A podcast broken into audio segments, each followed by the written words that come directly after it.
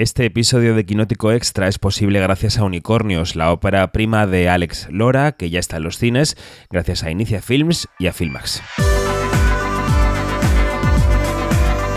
Quinótico Extra, el podcast de Quinótico para saber más con David Martos.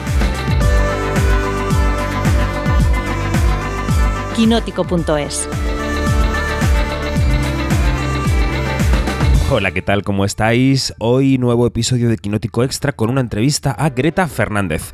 La actriz protagoniza Unicornios, eh, trabaja en una especie de agencia de publicidad, eh, la invade el desasosiego, no sabe muy bien qué hacer con su vida, con su profesión. Y, y, la película es un poco eso, ¿no? Ese viaje alucinado y mirando a los lados de una chica en una sociedad que es la que vivimos, ¿no? Entre los eh, millennials y los generación Z. Escuchamos cómo suena Unicornios y enseguida la entrevista que mantuvimos con ella en el patio de, un, de butacas de un cine. Hasta ahora. Bienvenida. Gracias. Ella maneja como si alguien estuviera persiguiendo. Es que he tenido una idea que la agencia no lo ha visto muy claro, pero te lo quería enseñar. Ya me dijeron que tú querías esta campaña, ¿no? ¿Estás bien? Perfecta. Pues tienes que encontrar tu estilo. Es como que veo algo de ti, pero me sigues faltando tú. Estamos con Greta Fernández, la protagonista de Unicornios o de Unicorns. ¿Cómo estás, Greta? Pues muy bien. Estamos en el patio de butacas de un cine, que es un sitio en el que nos gusta estar, ¿no? A mí me gusta mucho un cine, la verdad. Y ahora siento que hacía un tiempo como que no venía a salas a estrenar y, y ya te- ahora tengo ya recuerdos, entonces ahora ya no es nada completamente nuevo, es bonito. Es muy bonito. Bueno, Unicornios, una película que, como decíamos fuera de micrófono, ha pasado por el Festival de Málaga, que se estrena ahora, en pleno verano. Eh, yo viéndola pensaba que mm, contiene para ti algunos retos como actriz, ¿no? Que es una película que a lo mejor leída sobre el papel te puede parecer eh, retadora o te puede parecer que la tienes que pensar antes de hacerla. ¿Esto fue así? Sí, yo, yo la verdad que el otro día me preguntaban en una entrevista y me di cuenta de una cosa que no había realizado, que yo, yo, soy poco miedosa, tengo poco miedo a la hora de lanzarme a trabajar o, a- con un personaje. O el miedo no me paraliza, ¿no? El miedo me, me hace ponerme aún más a tope con los personajes. Yo trabajé mucho este personaje previamente antes de, llegar, digamos, a, set y antes también de, le llevé una propuesta, digamos, a Alex. Había algo como de, bueno, yo creo que el personaje tiene que ir un poco por aquí. Eh, yo tenía muchas ganas de hacer un personaje que estaba un poco afuera más que hacia adentro, porque mis personajes siempre han sido un poquito más... Yo soy un poco bueno, ya no soy así, pero yo antes era un poquito más para adentro y más introvertida y ahora he cambiado.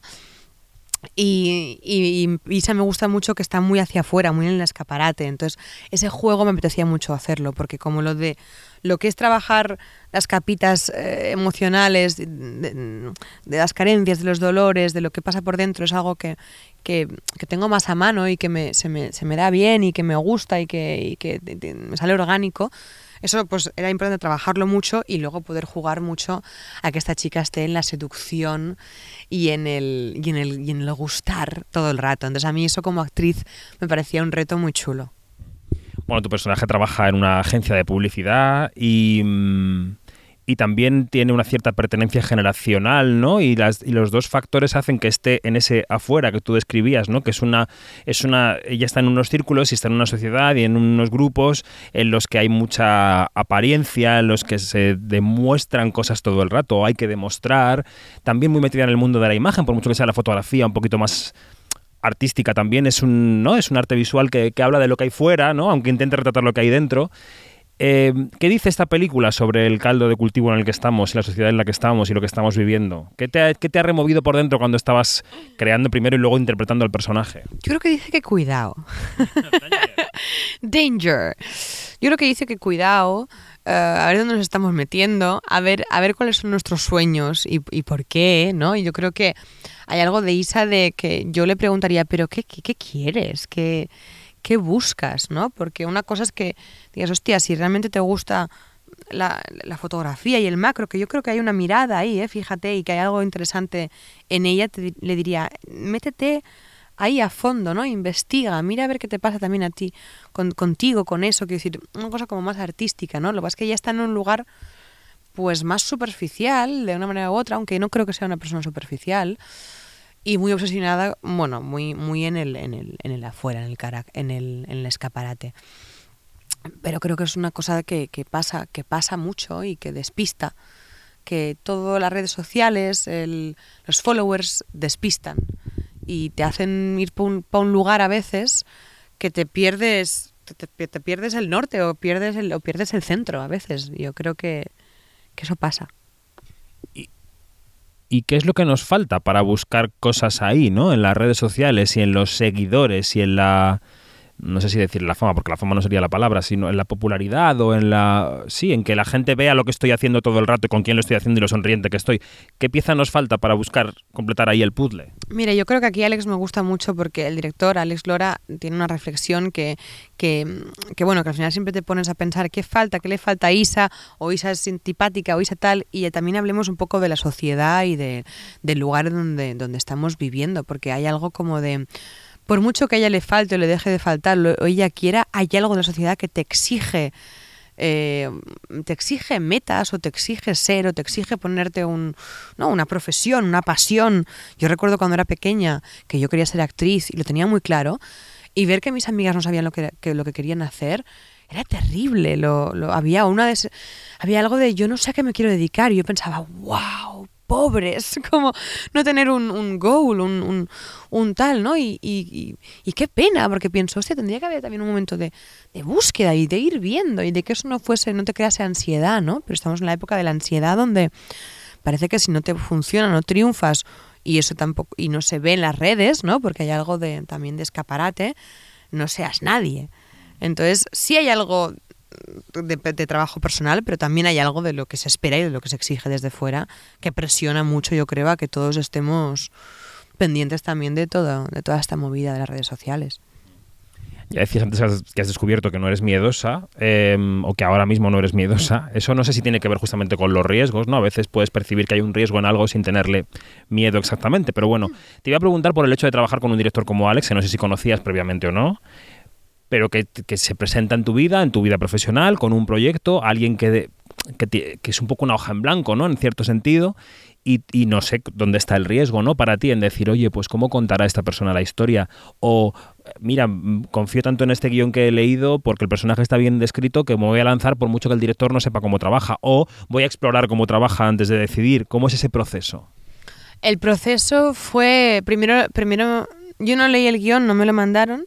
Tuve una reunión con Valerie y con Alex y ahí les conocí y me contaron ellos la historia. Entonces a mí cuando me contaron esta historia, mmm, muy mal se tenía que poner como para que yo no quisiese formar parte de este proyecto porque era un protagonista absoluto otra vez y era una historia actual que yo tenía muchas ganas de que me llegase un personaje así, porque sentía que todo lo que me estaba llegando un poco era, era, pues era muy alejado a mí y, había sido todo hasta ahora muy, muy maravilloso, pero también tenía ganas de, un cambio y de no hacer otra cosa de época, eh, bueno, de hacer algo pues más cercano a mí también con menos, con menos composición quizá incluso, ¿no? Y, y fue y nos llevamos muy bien, nos entendimos muy bien y yo creo que él quería que yo la hiciera y yo quería hacerla, entonces eh, no, no hubo duda.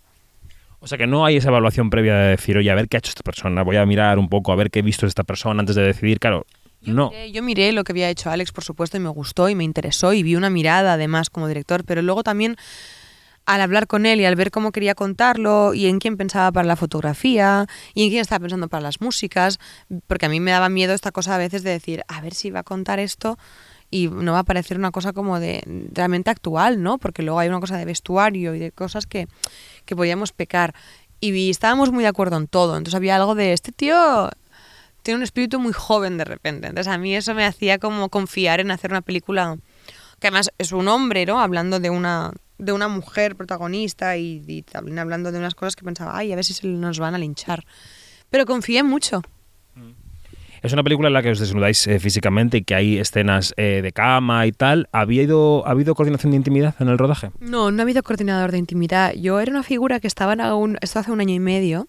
Creo que era una figura que seguramente estaba ya, ¿eh? pero no. Yo lo hubiera, lo hubiera pedido si lo hubiera tenido más, eh, más presente. desde luego lo hubiera pedido y de hecho a partir de ahora lo pediré siempre. Porque mm, aunque fue un rodaje que fue cuidado y yo no tengo ninguna queja, es verdad que hay algo a veces torpe en la comunicación. Es torpeza al final, ¿no? Entonces hay algo de, mm, de que es agotador tener que de- de decir un poco tú lo que sí y lo que no. Que no pasa nada porque todo se acepta, ¿no? Y faltaría más. Pero hay algo de decir, yo, por ejemplo, no me voy a quitar las braguitas. Vale, vale, ok. Ay, ojalá me lo hubierais preguntado y no tener que decir aquí estas cosas que a veces como te ponen como incómoda y piensas, pero ¿qu- ¿queréis que me la...? Porque hay algo también mío de actriz, de complacer siempre mucho, ¿no? Y entonces, que también una cuesta decir, no, no quiero. Porque a mí hay algo de decir, bueno, no sé, o me las quito. O sea, como, como tampoco para mí es... Entonces es difícil a veces poner tus límites no te ayuda a alguien. Es que es complicado, ¿no? El hecho de deslindar dónde está el personaje y dónde está la persona, porque en ese set en el que tú además tienes una energía determinada destinada a rodar esa escena para la que te has preparado muchísimo, es que ambos planos se confunden. Sí, se confunde un poco porque tú estás muy conectada contigo ahí. Yo, yo ahí poco personaje tengo. Quiero decir, las escenas de sexo, o es una escena de sexo, mm, ¿no? Con- que pasan muchas cosas, ¿no? O tal. O yo en general eh, hay algo de Greta, o sea, hay algo de, "Ay, o sea, aquí desnuda, tal, ¿no? Entonces, em, sí, es, es delicado porque cuesta mucho desvincularte de ti y decir, "Basta, estoy jugando, ¿no? Hace poco rodé un corto eh, con Ethan Escamilla, que teníamos también escenas eh, sexuales, y por ejemplo me fue muy bien porque Ethan ha rodado tanto en Élite escenas de sexo que él estaba muy tranquilo, y entonces a mí me tranquilizó mucho, y yo le dije, pero esto, esto ahora tal, me dice, pero te, te incomoda, y yo, sí, me decía, pues sí es completamente técnico esto, dije, es verdad. Y me puse en un mood, eh, cambié el chip y fue facilísimo. De hecho, fueron risas. O sea, fue una cosa como de realmente hay algo como de cambiar el chip y ya está. Lo que pasa que es verdad que en esta, en esta película era, era, habían escenas que eran fuertes también de expresión y tal, ¿no? Entonces había algo, había algo que tenía que ser desagradable y, y era desagradable. Es interesante porque por mucho que la gente pueda pensar que estas prevenciones son por lo que luego la gente pueda ver en la pantalla, en el fondo se trata de la situación del momento, ¿no? Cuando hablo con actores o actrices que están en esa situación es que yo no me sienta incómodo en ese momento, más allá de luego lo que se pueda ver en montaje, ¿no? Sí, sí, a mí lo de, o sea, a mí no hay tanto de hecho, de hecho, cuando vi la película en Málaga dije, wow, wow, wow. en plan, hostia puta, me he pasado tres pueblos. O sea, no, yo no, no, pero había algo de, wow, estoy muy expuesta, qué fuerte.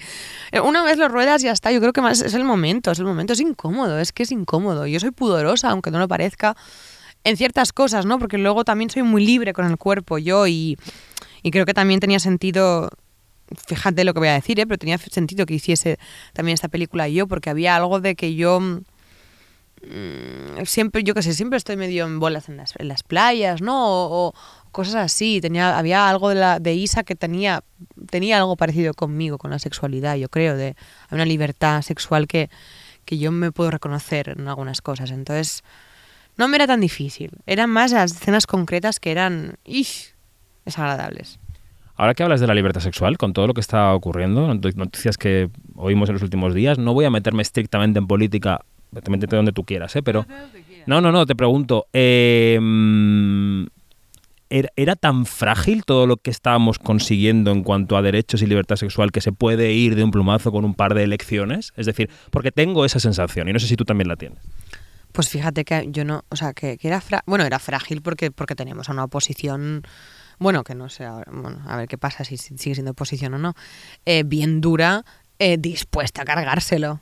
Entonces entiendo que por ahí sí que sí que es frágil, pero yo realmente pensaba que madre mía, que esto ya se quedaba para siempre, es que Tener que volver atrás es, es fuerte, ¿eh? Yo, eh, bueno, ojalá todo el mundo vaya a votar. Madre mía, que es que los que no votamos somos los que somos de izquierdas, porque estamos por ahí por el mundo, que ese es el problema también, creo yo, artistas, y que ojalá que todos haya un momento de, de darnos cuenta de dejar este, este discurso absurdo de que, de que da igual unos u otros, o que a mí no me afecta, o que todos los políticos son iguales, o que derechas y izquierdas no hay, no hay, no hay diferencia, porque sí que la hay, y mucha. Y ojalá con estos cambios que han habido en estos últimos meses, la gente se dé cuenta de que los cambios que pueden haber si gana la derecha, y tal cual lo digo. Entonces, ojalá reflexionemos y ojalá el cine también siga ayudando un poco a reflexionar, porque es que Para mí también hacer películas, hostia, 20.000 especies de abejas, que también es de Inicia Films, cómo habla también de la transexualidad, aunque sea desde una, desde una niña pequeña y tal, y, y poner también puntos de vista de, de una familia eh, con dudas. Quiero decir que, que está muy bien hablarlo y decirlo, y no estar de acuerdo, y no estar de acuerdo, está bien, está bien. A mí lo que me parece fuerte es negar las cosas. No existe la violencia machista, pero vamos a ver. Señor, como si usted tiene la, la verdad absoluta, es alucinante. Claro que existe. Hay una, la negación y el, y el este, este- bueno, es que de ser antiguo, me parece retrógrada y de gilipollas. Volviendo un momento al cine, eh, antes de empezar la entrevista estaba Greta Fernández eh, charlando, no sé con quién, ni me importa, sobre las entradas para la premier. Yo quiero dos entradas porque, bueno, los amigos y tal, y los conocidos quieren ir al, al pase y yo le decía, pero tú tienes que gestionar esto y me dice, sí, soy, soy muy productora. Y entonces he pensado, oye, con todo lo que ya lleva trotado Greta y lo que le queda en los sets, se te ha abierto la mirada no solo de la producción, sino también de la dirección, ¿no? O sea, se te ha abierto la mirada de cineasta más allá de la actuación. Eh, la, la- la mirada la tengo mm, porque me gusta, porque me, porque llevo tiempo, porque me, porque soy muy curiosa y me gusta un poco saber de cada departamento y siempre intento involucrarme un poco ah, donde, donde me puedo involucrar, ¿no? Pero en, me gusta involucrarme un poco en, en vestuario, en maquillaje, en bueno, en cosas que tienen que ver más con el personaje. Y en dirección, pues sí que al final un poco me he metido y al final un actor aprende también en muchos momentos a autodirigirse a él mismo, no siempre la dirigen, entonces un poco tenemos que tenemos que tener también ese, ese check ahora. Eh, algún momento, algún momento Greta dirigi- dirigirá. Aún no, pero dirigirá. ¿Y esa inquietud de dónde parte? Más allá de la curiosidad y de tal, o sea, ¿eres una contadora de historias? ¿Un actor es un contador de historias? Porque muchas veces los actores y actrices se refieren a sí mismos casi como si fueran... eh, hay un ejemplo que yo uso mucho que es el de la vasija vacía, ¿no? Es una vasija vacía que se va llenando de los proyectos y luego se vacía y vuelve otra vez a llenarse. Eh, y a veces hay proyectos en los que puedes intervenir más, intervenir menos... Yo en general intervengo mucho, pero sí que me siento siempre un- un- una herramienta o un elemento para que el director cuente su historia. Yo ahí sí, ahí sí que me, me gusta colocarme, siento donde toca. Y es la historia del director que él quiere contar conmigo yo le voy a ayudar a contarla como él también quiere y nunca, nunca quitándole el valor que tiene el director, por supuesto. Em, yo me siento así de momento. Vamos a decir que este fin de semana llega Unicornios a los cines, eh, de la mano de Alex Lora, que es el director, y Greta, que es una de sus protagonistas, pero eh, hay otra película que estamos esperando con muchas ganas este año, que es Teresa. Estuvimos en el avance de contenidos de B-Team eh, hace unos meses, en los que en el que, lugar en el que los lectores de Kinótico también pudieron leerlo, ¿no? Pero vimos un adelanto de la película y la verdad es que tiene una pinta fantástica. No sabemos todavía si la veremos en algún festival o en qué festival la veremos. Supongo que queda poco para saberlo, pero eh, yo no sé si tienes también ganas de compartir ese proyecto, porque es otro de los grandes proyectos de este año. La verdad que muchas, porque además no he visto nada. y yo no salgo mucho. salgo poco en esta película, que también, también me hace ilusión, porque am, creo que la voy a disfrutar muchísimo, porque hay algo de verte todo el rato en pantalla que te cuesta, por ejemplo, te cuesta verla muchas veces. Yo no la veo muchas veces en las películas que te estoy de protagonista porque me canso de verme todo el rato. Pero esa película creo que voy a poder ser más objetiva además y verme también con un poco de distancia. Y aparte que me parece que todo ha sido tan loco que tengo muchas ganas de ver lo que ha hecho Paula. Ortiz, que ha dirigido, aparte de a Greta, a Blanca Portillo y a Sere Chandía. Bueno, pues Greta, muchas gracias. eh, gracias por la charla. Suerte con esos unicornios y a- a- bueno, no sé si vas a poder descansar este verano o tienes curro. Sí, voy a descansar. Gracias a vosotros. Pues merecido descanso. Gracias. Gracias.